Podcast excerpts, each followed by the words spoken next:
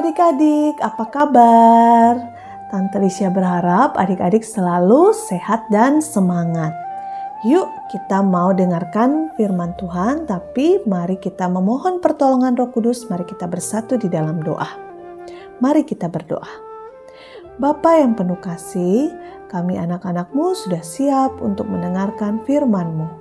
Pimpinlah kami dengan roh kudusmu hingga kami dapat mengerti dan kami siap melakukannya di dalam kehidupan kami. Berfirmanlah ya Tuhan, kami siap untuk mendengarkan. Amin.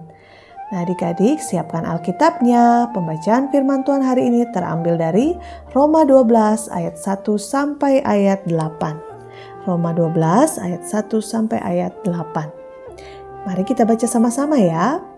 Karena itu, saudara-saudara, demi kemurahan Allah, aku menasehatkan kamu supaya kamu mempersembahkan tubuhmu sebagai persembahan yang hidup, yang kudus, dan yang berkenan kepada Allah. Itu adalah ibadahmu yang sejati. Janganlah kamu menjadi serupa dengan dunia ini, tetapi berubahlah oleh pembaruan budimu, sehingga kamu dapat membedakan mana membedakan manakah kehendak Allah, apa yang baik dan yang berkenan, apa yang baik yang berkenan kepada Allah dan yang sempurna.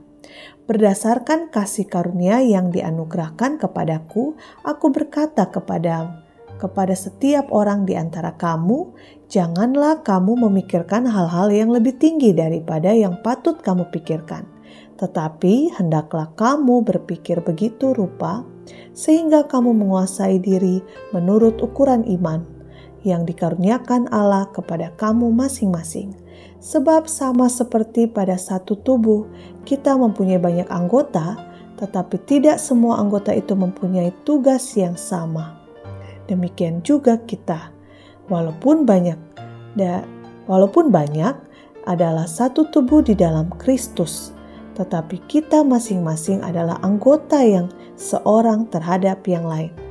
Demikianlah kita mempunyai karunia yang berlain-lainan menurut kasih karunia yang dianugerahkan kepada kita. Jika karunia itu adalah untuk bernubuat, baiklah kita melakukannya sesuai dengan iman kita.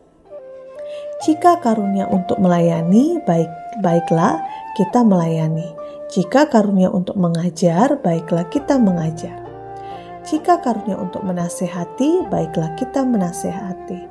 Siapa yang membagi-bagikan sesuatu, hendaklah ia melakukannya dengan hati yang ikhlas. Siapa yang memberi pimpinan, hendaklah ia melakukannya dengan rajin. Siapa yang menunjukkan kemurahan, hendaklah ia melakukannya dengan sukacita. Demikianlah pembacaan firman Tuhan.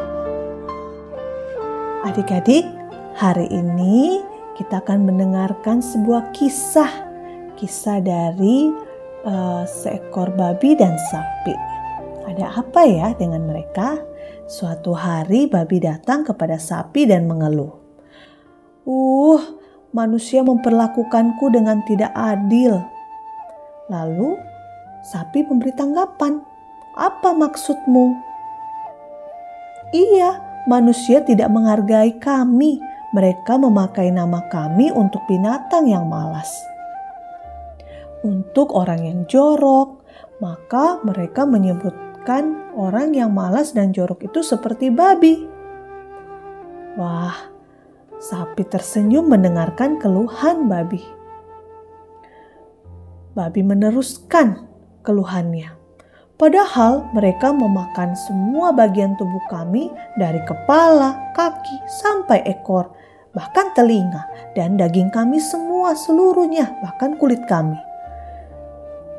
Hmm, coba perhatikan setiap pagi dan sore manusia membawa ember untuk memerah susu kami. Dan itu dilakukan hampir sepanjang hidup kami, babi. Wah, sapi juga ikutan uh, mengeluh ya. Saudara sapi kami berangkat pagi untuk membajak sawah dan baru pulang petang. Saudara sapi kami yang lain membawa gerobak untuk mengangkut kebutuhan manusia. Hidup kami para sapi berguna untuk manusia. bandingkan dengan kalian, para babi yang makan tidur sepanjang hidup kalian. Tetapi kami memberi kepada manusia semuanya saat kami hidup. Akhirnya adik-adik mendengarkan kata-kata babi, eh mendengarkan kata-kata dari sapi, babi pun pulang ke kandangnya sambil menahan malu. Kenapa dia malu? Karena ternyata apa yang dilakukan sapi lebih besar dari apa yang bisa dilakukan babi itu. Sapi memberikan seluruh tenaganya, tidak hanya memberikan dagingnya, tetapi memberikan seluruh tenaganya untuk menolong manusia. Adik-adik, hari ini kita belajar untuk memberikan yang terbaik ya, mempersembahkan hidup kita untuk Tuhan. Jangan mengeluh, jangan hitung-hitungan. Kita mau memberikan yang terbaik untuk Tuhan. Kita mau sama-sama katakan, persembahkanlah hidupmu kepada Tuhan sebagai ibadah yang sejati.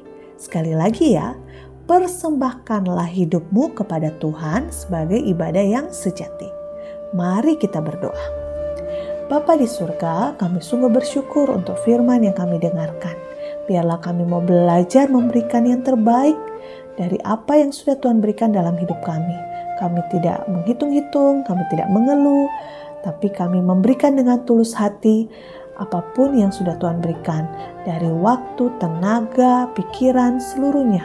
Kami boleh memberikan kepada sesama kami, khususnya kepada Tuhan, dan itu boleh memuliakan nama Tuhan. Inilah doa dan syukur kami ya Bapa di dalam nama anakmu Tuhan kami Yesus Kristus kami sudah berdoa. Amin.